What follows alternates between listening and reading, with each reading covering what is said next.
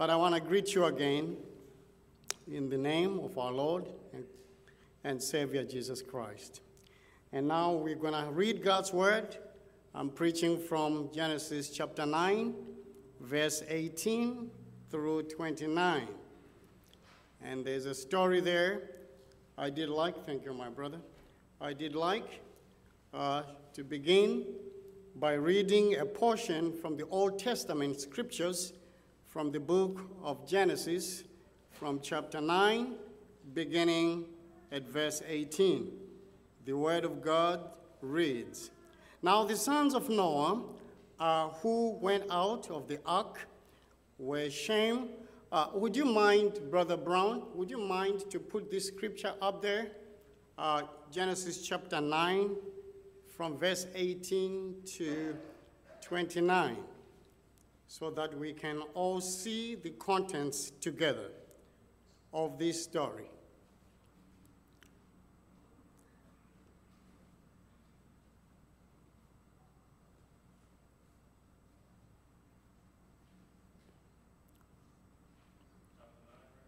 Chapter 9, verse 18 through 29.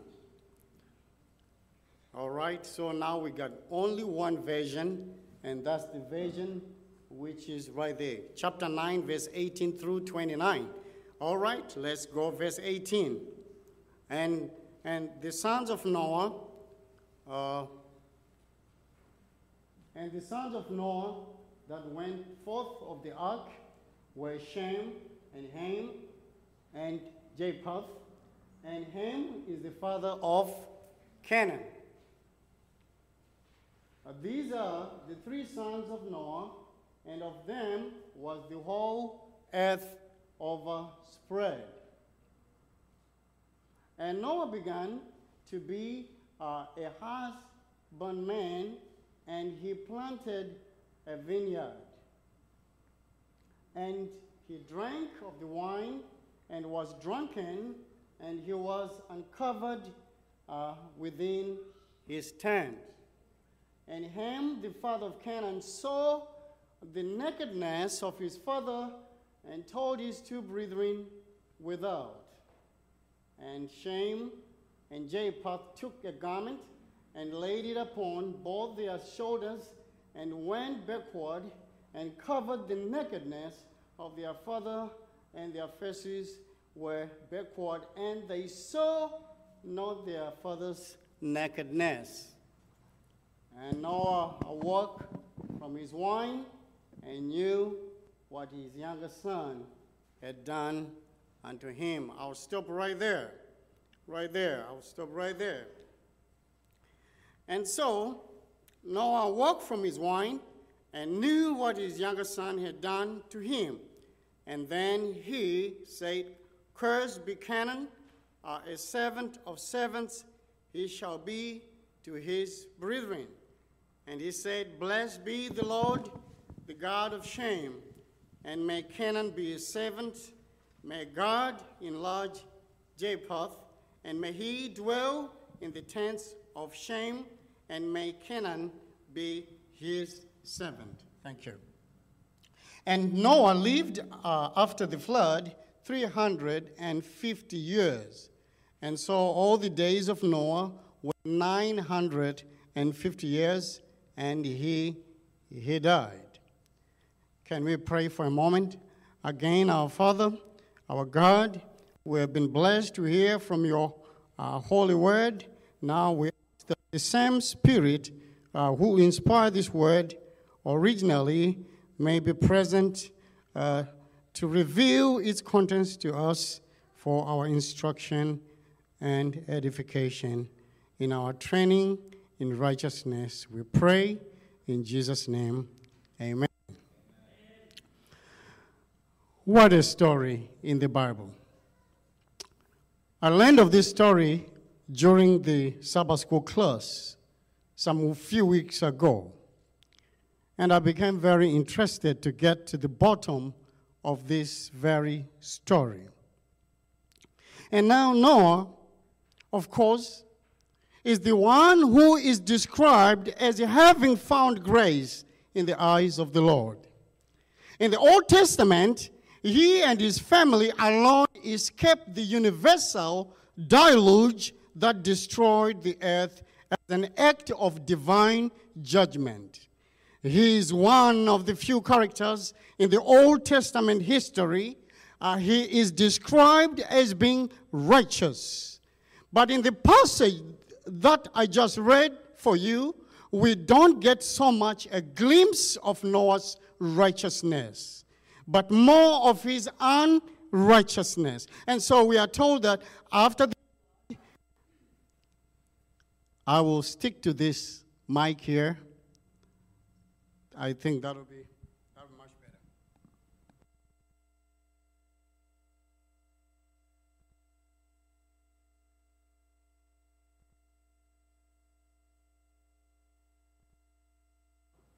Righteous, but we don't see his uh, righteousness from the story we just read. We are told that, that after the flood, the waters receded. And he and family left the ark and erected an altar to the glory of God.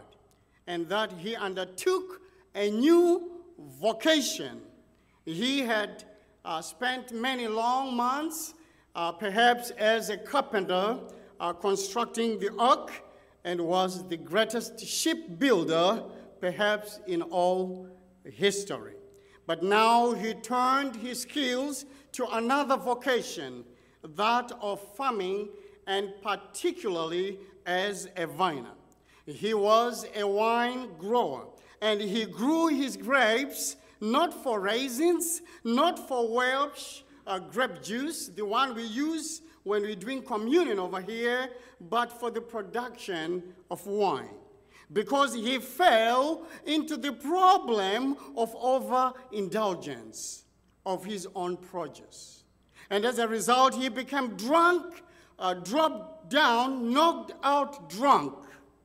And so he takes to his bed uh, in his tent, and in his drunkenness, he is paying no attention to his clothing, to, or the covers were supposed to conceal his naked body from anybody per view.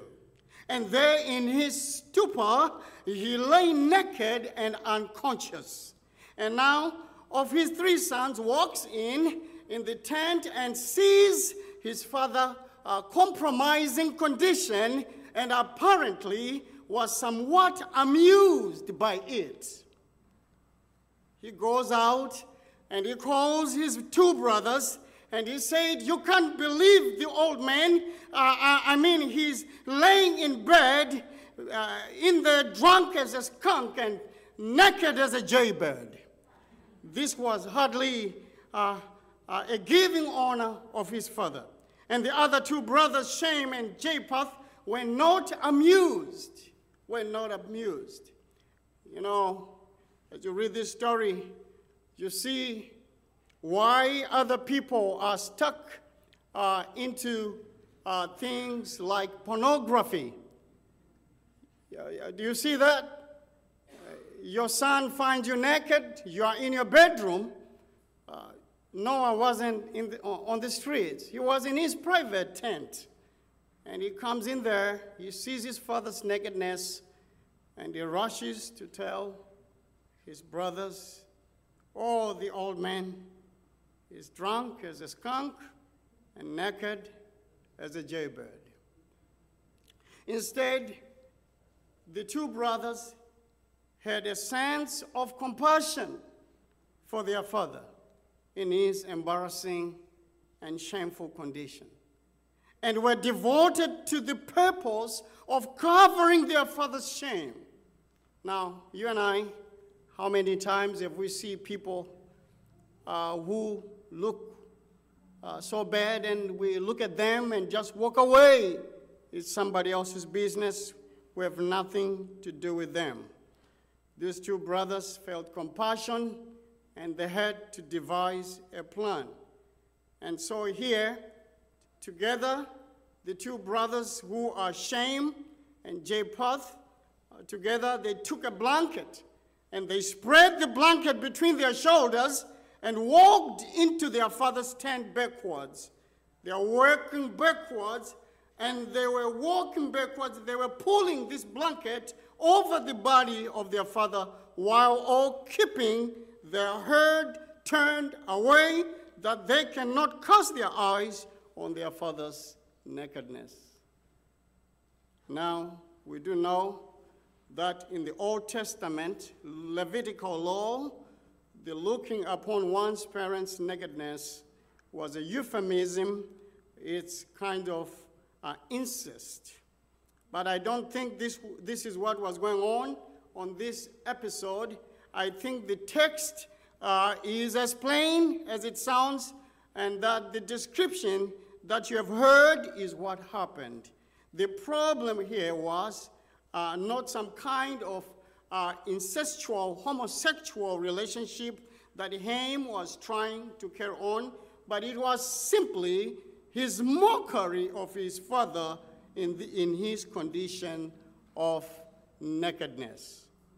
And to get a glimpse of the subject at hand uh, in Genesis chapter 2, uh, verse 25, seems, uh, seems very uh, concluding. However, it says here, uh, it simply reads, and they were both naked, that is the man and the wife, and were not ashamed. But here we saw Ham, uh, Ham, he saw his father's nakedness, and he thinks that uh, it's something that we can laugh about, and probably uh, we know the Bible went on to curse uh, Ham and all his descendants. Probably today, those descendants are the people uh, who perpetuate uh, and commercialize uh, nudity.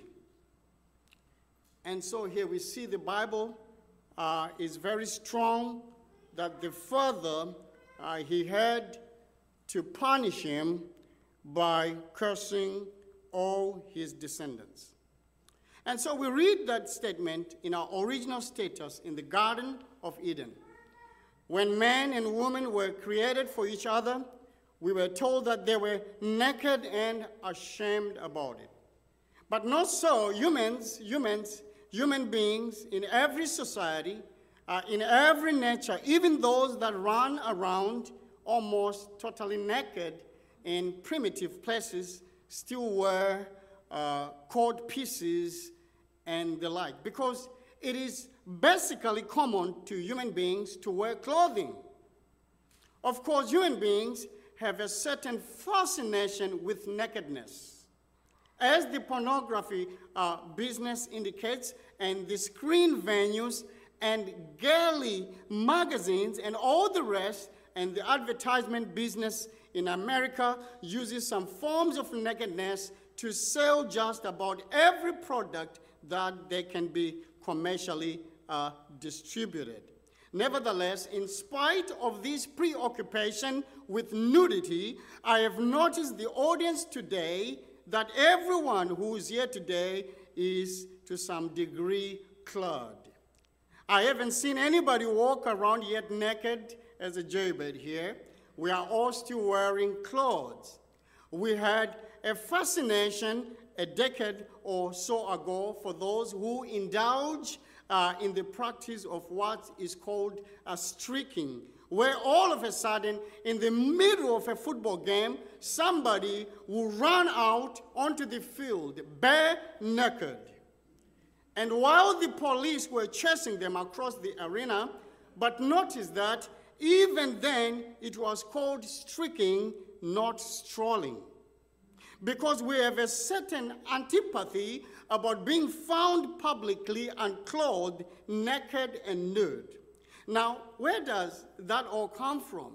Because in creation, we have just read from the book of Genesis that when we were created, just like the other 192 primates, primates, which are not to be included, okay?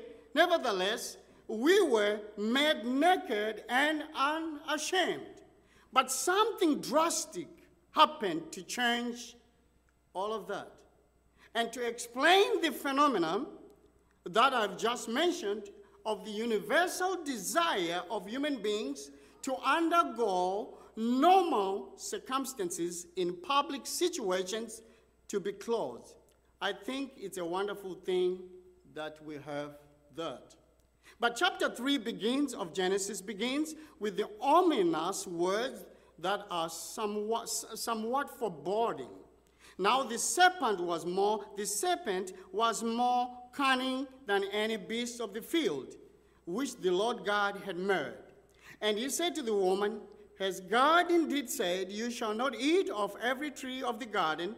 And the woman said to the serpent, Well, we may eat the fruit of the trees of the garden.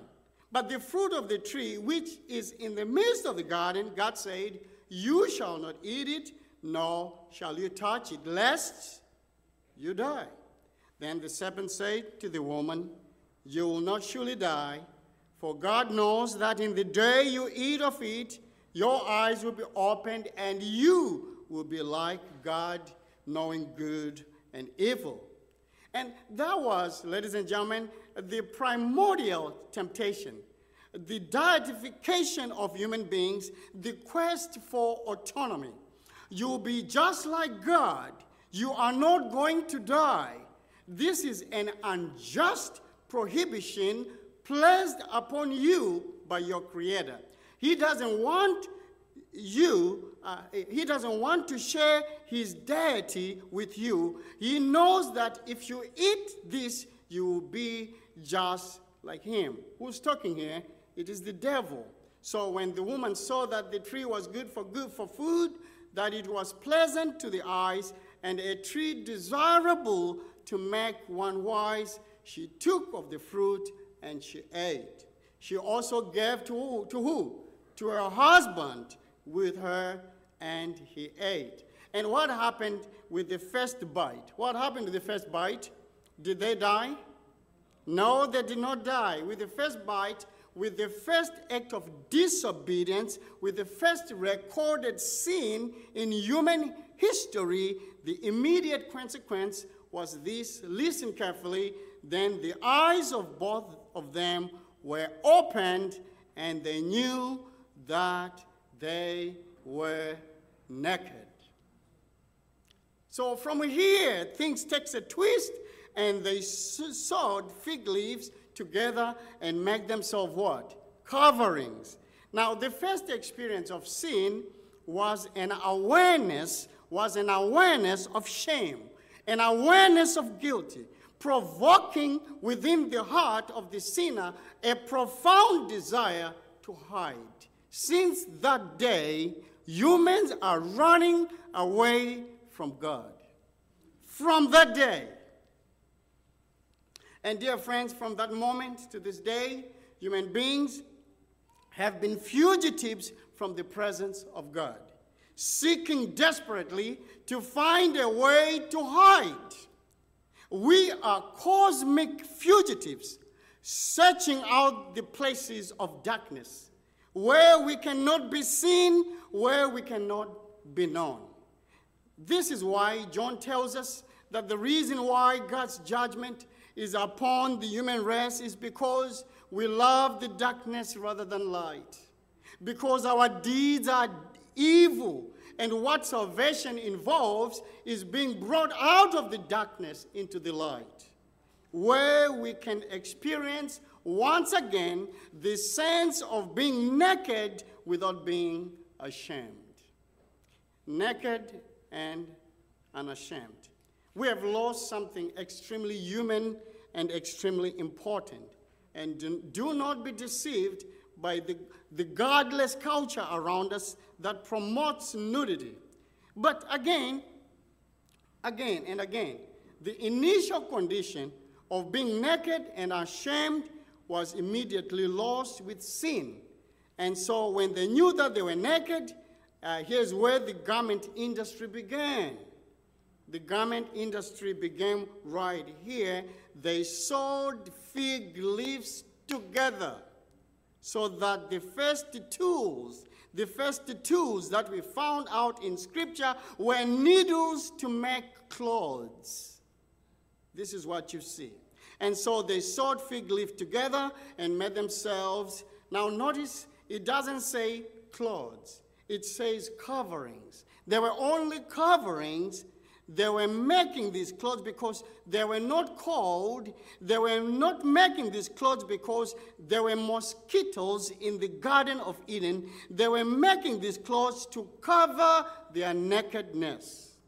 They were making clothes not for adorning, but for concealment. And then they heard the sound of the Lord walking in the garden in the cool of the day. Now, listen, every time they heard that sound before, think of it.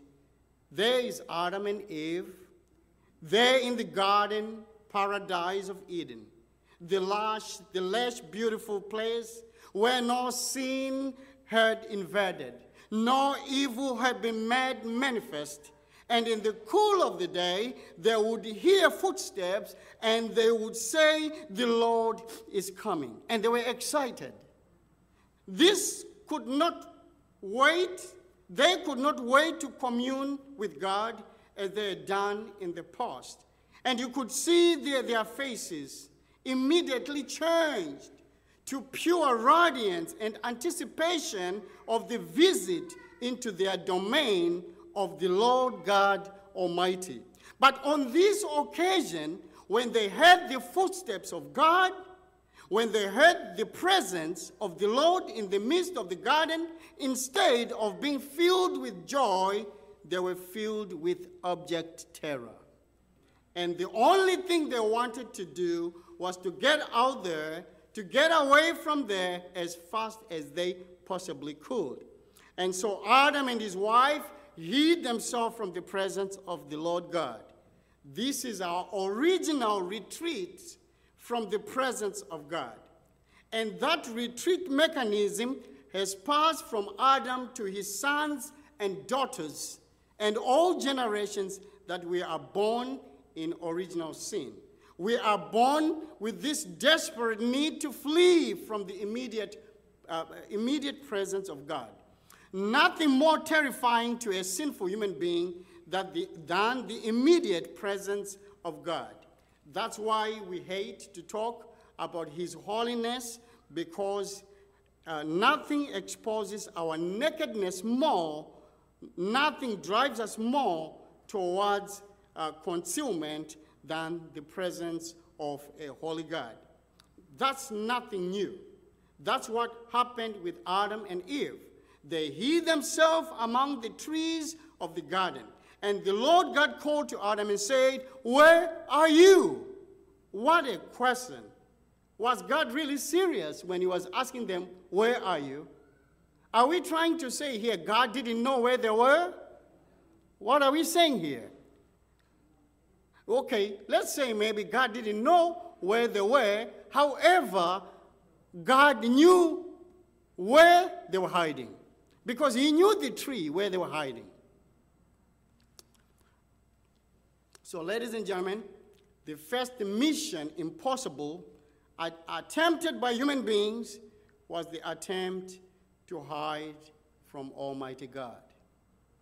What a fool's errand that is. We simply cannot do it. Have we tried? Uh, have you tried on your own? Yes, I think we have tried. David said, Look, where can I flee from your spirit? If I ascend into heaven, if I make my bed in Sheol, behold, thou art there. And before a word is formed on my lips, you know it all together. You just can't escape him. Wherever you are, wherever you're hiding, he knows. He knows your hiding place. That reminds me of a friend of mine who was a soldier in Iraq. And after Saddam Hussein had fled from one of his many policies, went into hiding, my friend and a group of his troops were marching on the outskirts of Baghdad. And they were walking down the road and off to the side, one of them noticed something strange. in the ground. And they went over to investigate, and here they saw something. And in this spider hole, cowering in fear and filth, was Saddam Hussein. My friend was involved in the capture of that man, and of course, the rest is history. You can't hide. There's no place to hide. There's no place to go. The darkness is not dark enough to conceal me from the gaze of God. All I'm trying to tell you, friend, is you just need to come to Him. You can't run away from Him as much as you can try. Our forefathers, our ancestors have done it. And so God says, Where are you? And Adam said, I heard your voice in the garden and I was afraid. What? You were afraid? Afraid of my creator? I was afraid of the one who gave me this garden?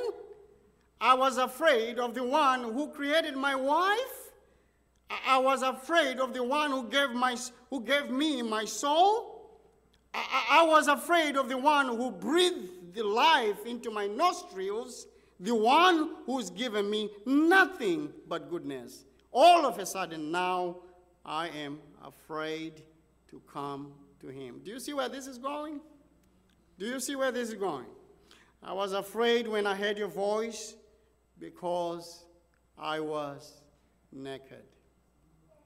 Friends, maybe your finance, your financial situation may make you feel like you're naked. Maybe your mental health condition may make you feel like naked. Maybe your job situation may make you feel like naked. Maybe, maybe your whole life situation, your children, whatever in your life, or loss of parents may make you feel like you're naked. But we have a God who's looking to cover us. And that's the message this morning. Don't look at this nakedness as just uh, one way. There are situations that expose you. And Jesus is saying, I'm here for you. Don't run away. And what did God do when they tried to run away? God engaged. And what did they say? The husband says here, Well, you know what happened? The man said, The woman that you gave me, she gave me of the tree, and what did I do? I ate. And so God says to the woman, What is this you have done? The woman said, The serpent deceived me, and so I ate. And then what comes? This is the curse of God, the curse on the serpent, the curse on the woman, the curse on the man, the curse on the learned. One of the phrases of the Christmas hymn, Joy to the World, uh, has a refrain that says, Far as the curse is found. How far that? God's curse in this instance exceeds to the whole world. That's why Paul tells us that the whole generation groans together, waiting for the redemption of the sons of men. Because we live in a universe that is under the curse because of this violation of the law of God. And then it's end like this, and Adam uh, called his wife name Eve because she was the mother of all the living. Now, you want to hear the gospel? You want to hear the gospel? This is the gospel right here. Why? Because you see, God made that seed of the woman would crush the head of the serpent while bruising his heel in the process. Thus, the first promise of the gospel. But the first action of the gospel, the first redemptive act in all of human history, takes place right here in verse 21. And also for Adam and his wife, the Lord God made tunics of skin and clothed them. Did you see? Because they were not smart enough, now they put leaves together to cover their nakedness, but they you know, they lived in the garden and they have never seen leaves fallen or dry leaves. They didn't know. And so God realized they don't know what they are doing.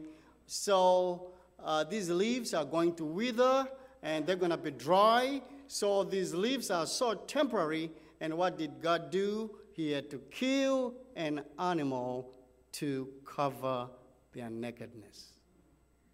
Now you think about this story and you say, oh, that's just Adam and Eve. But I'm saying this is what God has done for us right here. God has given us everything. We are prone to wander. We are prone to run away from the God that loves. And so here you see God here, He goes and He did something. What an act of mercy when the Lord God stooped over and said, Adam, let me have that needle, these clothes that you have hastily put together from fig leaves. Don't you realize these leaves will wither and die and fall away? They are really inadequate articles of clothing. Let me do it for you. And God killed an animal to cover their nakedness. Friends, I have nothing new to tell you. I'm just here to tell you that we are here today. This is the story that you can try to run away from, or we may preach good stories and we laugh, but this is the main story here because God looks at their stupidity and then He says, You're trying to cover yourself in leaves, and now He had to make them tunics of skins. the author of the Hebrews in the New Testament that he tells us that the blood of the bulls and goats cannot take away our sin.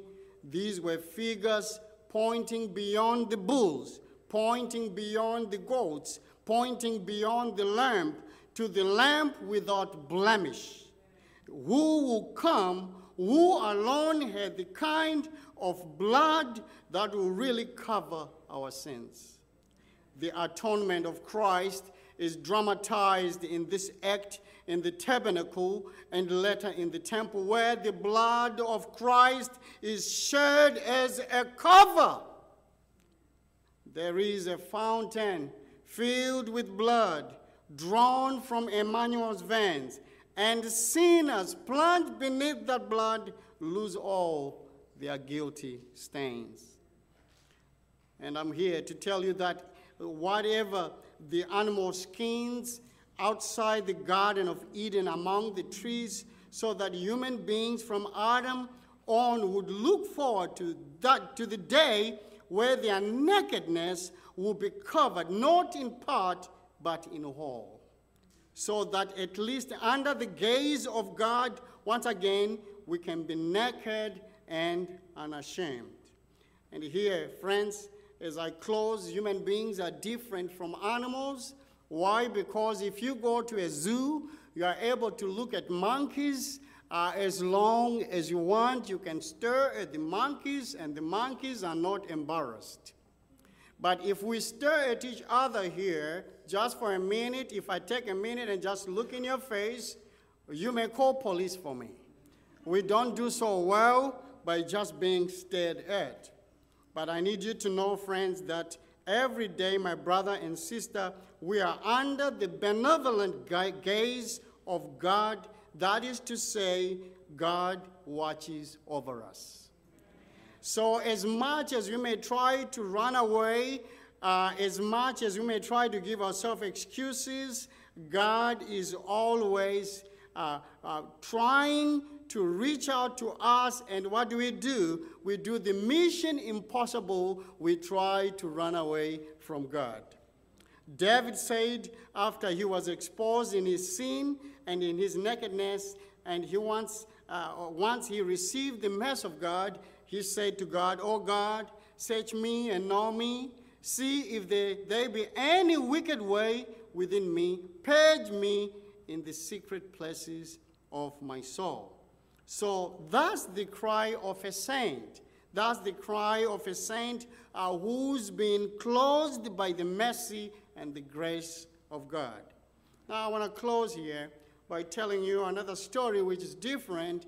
We talked about the, uh, the Noah as he was naked. But then in the book of Zechariah, we have another story uh, on chapter 3, reading from verse 1.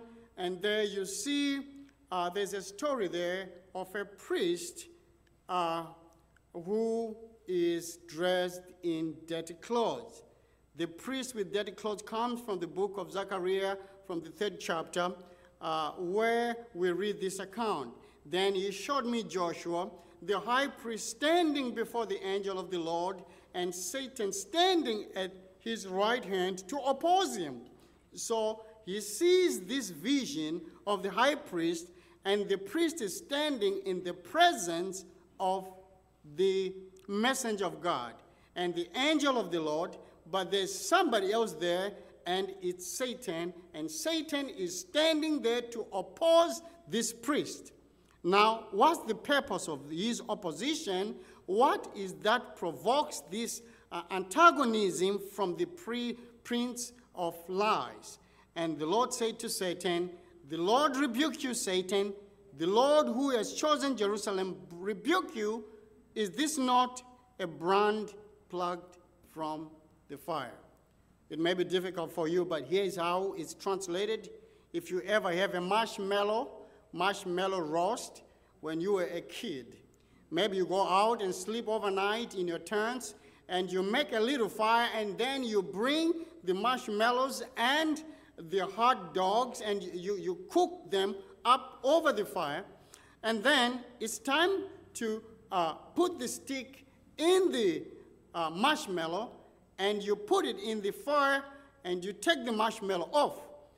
And then sometimes your hands gets uh, on the end of that stick uh, and you pull your hand off and it's, it's burning and you got charcoal, you got that black soot on your, uh, on your hands.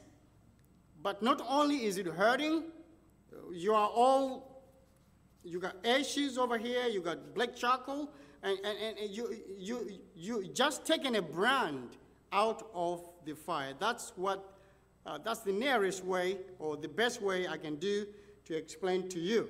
And God says to Satan about this priest, He said, Do you know who this priest is? He is a brand that's been pulled out of the fire.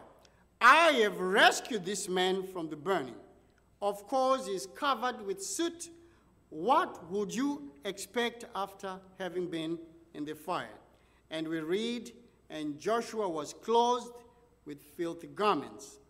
He was clothed, he wasn't naked, he was clothed, but his clothes were filthy. Is that a metaphor found elsewhere in Scripture? All our righteousness is like what? Like filthy rags in the sight of God. He is standing there in these filthy garments before the angel. And God answered and spoke to those who stood before him and said, Take away the filthy garments from him.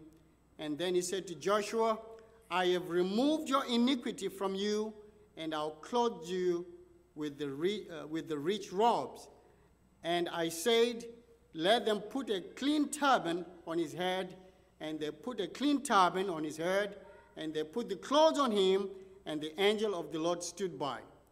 Do you know that if you are a Christian, this is what God has done for every one of us? That He looked at us, looked at our nakedness, looked at our coverings, looked at our clothes, and saw filthy rags rags inappropriate to be worn in his presence. That's something else I have to say. It drives me crazy in this first, 21st century how people dress when they go to church.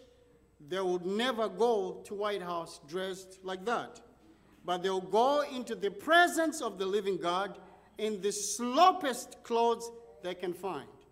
And they are ready to fight for that. Hey, if a poor guy doesn't have a shirt, that's fine. He is welcome uh, for church. But you are not poor. You don't come into the presence of God like a slob. Get dressed up, right? or, or maybe dress down, but for heaven's sakes, get dressed when you come to church and into the presence of God. What's wrong with us today? We have no sense of who we are worshiping. We have no sense of the presence of God. And yet, He is the very one who clothed us in the garments of the Prince. The finest garments there is, finer than linen, finer than gold, the garments of the righteousness of Christ. My friends, I have nothing to give to you. It's a tough subject. Nobody wants to hear uh, gospel or preaching like this. But then Isaiah 61 says in the Old Testament record, uh, Old Testament record of the mission set for the Messiah that is to come. And Jesus goes to the synagogue and they ask him, as the visiting rabbi, to read the text for the day and comment on it. And he reads the text from Isaiah 61 as I close. The Spirit of the Lord God is upon me because the Lord has anointed me to preach good tidings to the poor. He sent me to heal the uh, brokenhearted, to proclaim liberty to the captives, the opening of the prison to those who are bound, to proclaim the acceptable year of the Lord, the day of vengeance of our God, to comfort all who mourn, to console those who mourn in Zion, to give them beautiful ashes, the oil of joy for mourning, the garment of praise for the spirit of heaviness, that they may be called trees of righteousness, the planting of the Lord, that he might be glorified. And after that text was read, Jesus gave the shortest uh, homily ever on record, where he sat down to speak and he said, Today this text is fulfilled in your midst. To God be the glory. Happy Sabbath. So, as you go through the day, uh, you need to look into your life situation and just be honest with yourself that you can run, but you can't hide.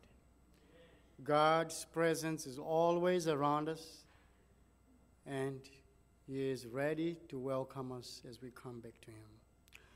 Let's close our heads as we pray. Father, you've been so good to us. And through the scriptures, we read stories that surprise us, and it always starts in the families. And so we learned how you, uh, you welcome us uh, and you punish, and then you reach out to us. And we also learned that we can re- never run away from your presence. Uh, you've been good to us. Bless us as we worship throughout the day. For we pray all these things in Jesus' name. Amen.